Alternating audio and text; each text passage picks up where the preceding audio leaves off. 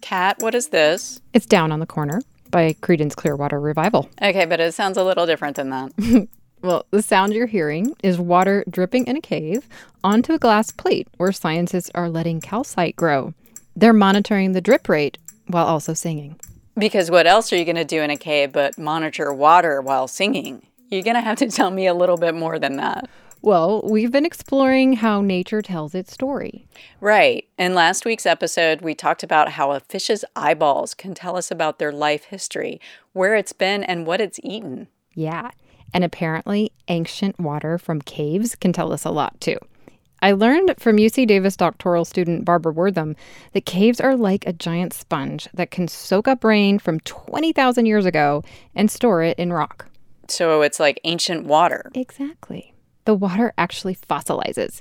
They call it fossilized drip water. caves actually collect all of those raindrops that fall on top of them and they record all of that history that is um, coming with the raindrop through time and so that is what i'm actively trying to uncover is all of that history that comes with the water and, and the isotopes in the water That history can tell us about not only Earth's past climate, but maybe even its future one. In this episode of Unfold, it's Nature Tells Its Story, Part 2 Caves and Really Old Water.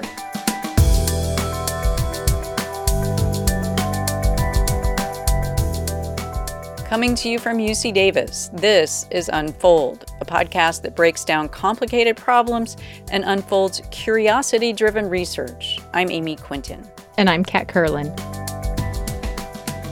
Have you ever been inside a cave, Amy? I have, but I'm totally claustrophobic, so I didn't stay very long. Well, that's a shame. There are hundreds of caves here in California. We've got lava caves, chimney caves, big caverns that look like underground cathedrals. There's some really cool ones at Sequoia and Kings Canyon National Park. My favorite cave in California is Lilburn Cave, which is in the southern Sierra Nevada. It's the biggest mapped cave in California. And it is made out of marble, which is striped rocks.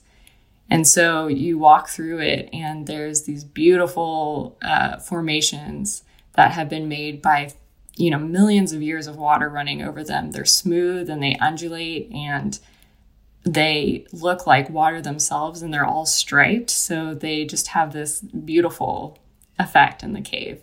That is really so cool. That sounds so amazing. Like, when do we get to go? I know, it sounds fabulous. Barbara mostly studies caves in the Sierra Nevada mountain range, and those caves are full of stalagmites and stalactites. Those are the pointy things that look like rock icicles that hang from the top of the cave or shoot up from the bottom. I forget which is which. Yeah, I get it confused too. Stalagmites grow up, and stalactites hang down, like icicles. A way to remember it is the one with a C, stalactite, is for ceiling, and stalagmite with a G is for ground. Of course, you have to know how to spell it. I suppose that's true. But thanks for that. Anytime. That water is rich in the mineral calcite.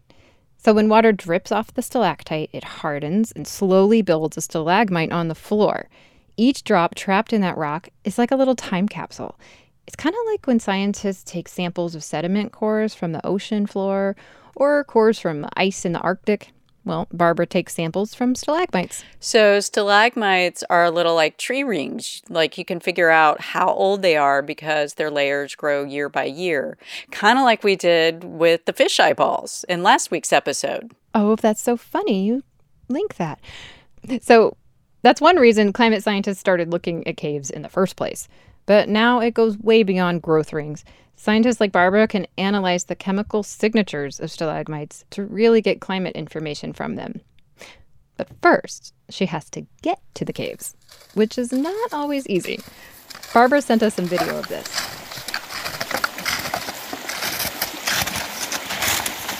It shows Barbara tromping through the Sierra Nevada forest in winter with her snowshoes and trekking poles in order to get to these remote caves. She has to carefully cross icy streams.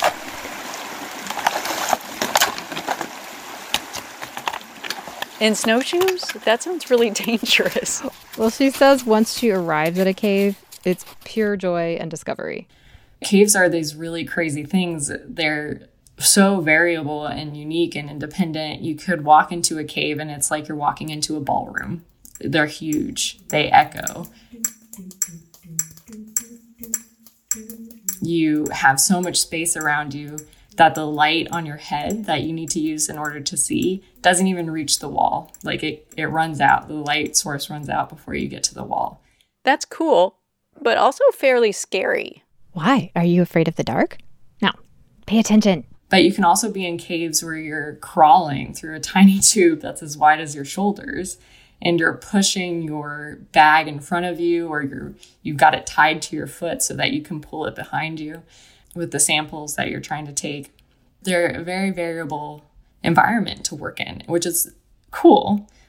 And you do need to understand all of that difference in, in uh, environment in order to do what I do. So, what exactly does she do in there? Well, she's taking a lot of measurements, like temperature and how the air moves. Some of these caves breathe literally daily. They recirculate all of their air um, through a process that we call cave ventilation. So, how often does that happen? Is that going to impact all of these records that we tried to create from the cave deposits? And she's collecting drip water.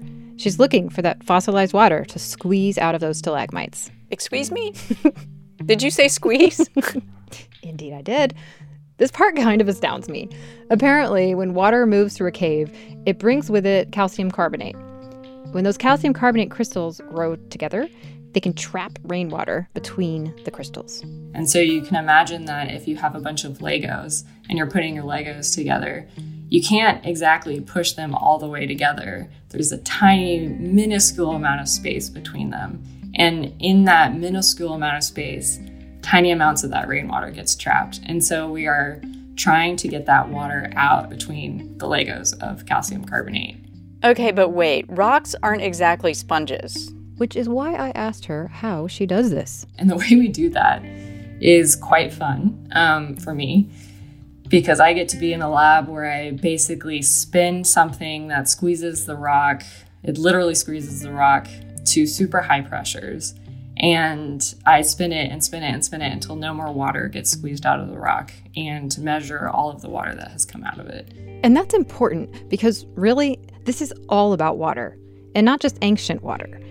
You may have noticed that things are exceptionally dry in California. Yeah, we're in the second drought I've been in since I moved here in 2012. Some wonder if that drought ever really even ended or if we're in some mega drought. But by looking at the past, Barbara's hoping that this ancient water secrets will help us manage our water resources going forward, especially with a changing climate. 20,000 year old water is really interesting because CO2 has changed quite a bit. And so, what I'm trying to do is really understand how this variability in CO2, which causes variability in temperature, how does that impact our water resources and precipitation in the Sierra Nevada? And you can get all of that from 20,000 year old water because it was falling in a different CO2 and temperature landscape than what we have now. And so that's really what I'm trying to get at is this is this climate change signal but and and how it impacts our water resources in the Sierras. Notice she says our water resources. She's talking super hyper local water information. Like so global climate models are really important, but they're not very granular what Barbara's collecting through this water is climate information about exactly where we live.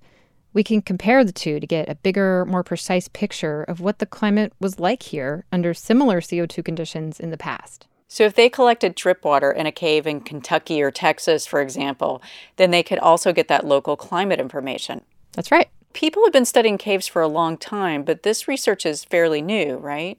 Right. Barbara calls fossilized drip water the new frontier. She's one of the first to try it in the US.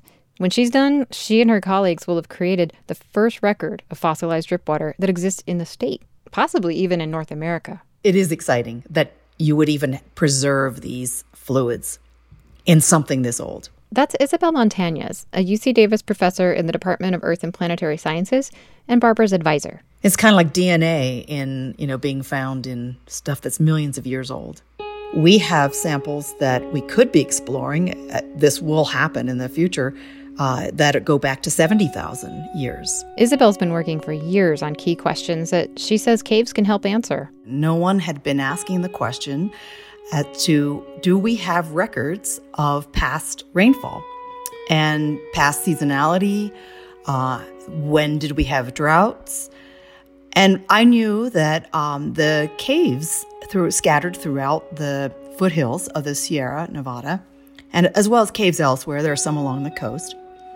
I knew that these were unexplored um, and that they had the potential to be a uh, archive or what I like to call crystallized climate. Crystallized climate Kat. I like that. Alliteration. It's a beautiful thing. That phrase also conveys a sense of wonder and curiosity, doesn't it? I mean, a lot of scientists, including Isabel, talk about that being at the root of their work. You know, the reason I do what I do, I mean, I think the reason I wanted to be who this sort of career back when I was in the eighth grade uh, is comes down to the forensic science. I mean, it's always about being a detective uh, in the science, you know, in the scientific realm, and so every new approach we we can try to develop, if it's successful, is you know just the the coolest thing. It is all about trying to find the the new and the unexplored. So what have they found that's new? They took those ancient fluids and looked at their noble gas concentrations, which no one had done before. Apparently, noble gases are hypersensitive to temperature changes.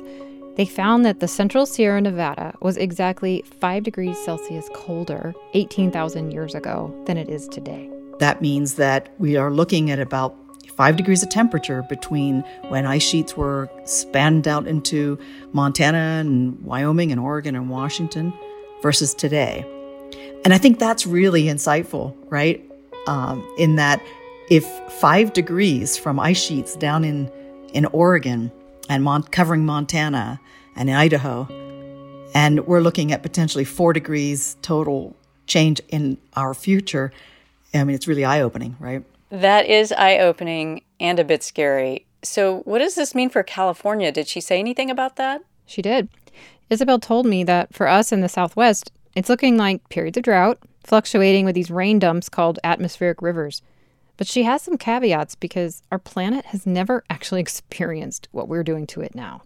These switches in the past from uh, normal rainfall pat- patterns to uh, drought conditions, no doubt happened, uh, turned over in, in a decade or so, uh, and then may have lasted for centuries. But those changes are still far longer term and happen much more slowly than what we know we are doing now and what we are seeing as change now. So, whatever we discover um, may be analogous to what we might predict in the future, but we should anticipate they could be faster in terms of change and perhaps even amplified. So, consider that a warning.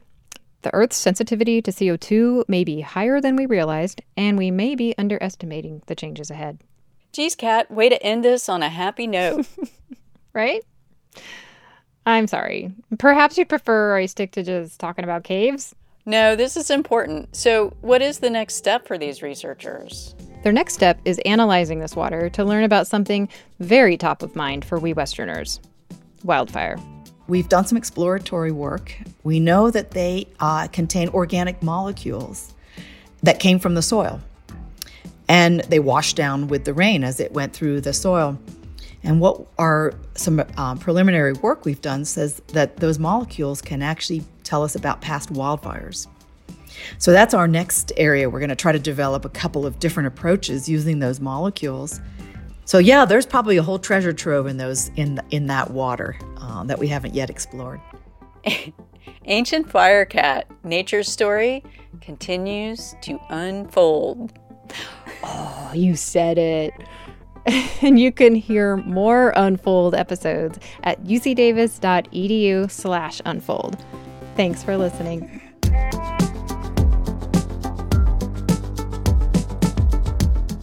Unfold is a production of UC Davis. It's produced by Cody Drabble. Original music for Unfold comes from Damien Verrett and Curtis Jerome Haynes. Hey, if you like this podcast, check out UC Davis's other podcast, The Backdrop. It's a monthly interview program featuring conversations with UC Davis scholars and researchers working in the social sciences, humanities, arts, and culture. Hosted by public radio veteran Soterios Johnson, the conversations feature new work and expertise on a trending topic in the news. Subscribe wherever you get your podcasts.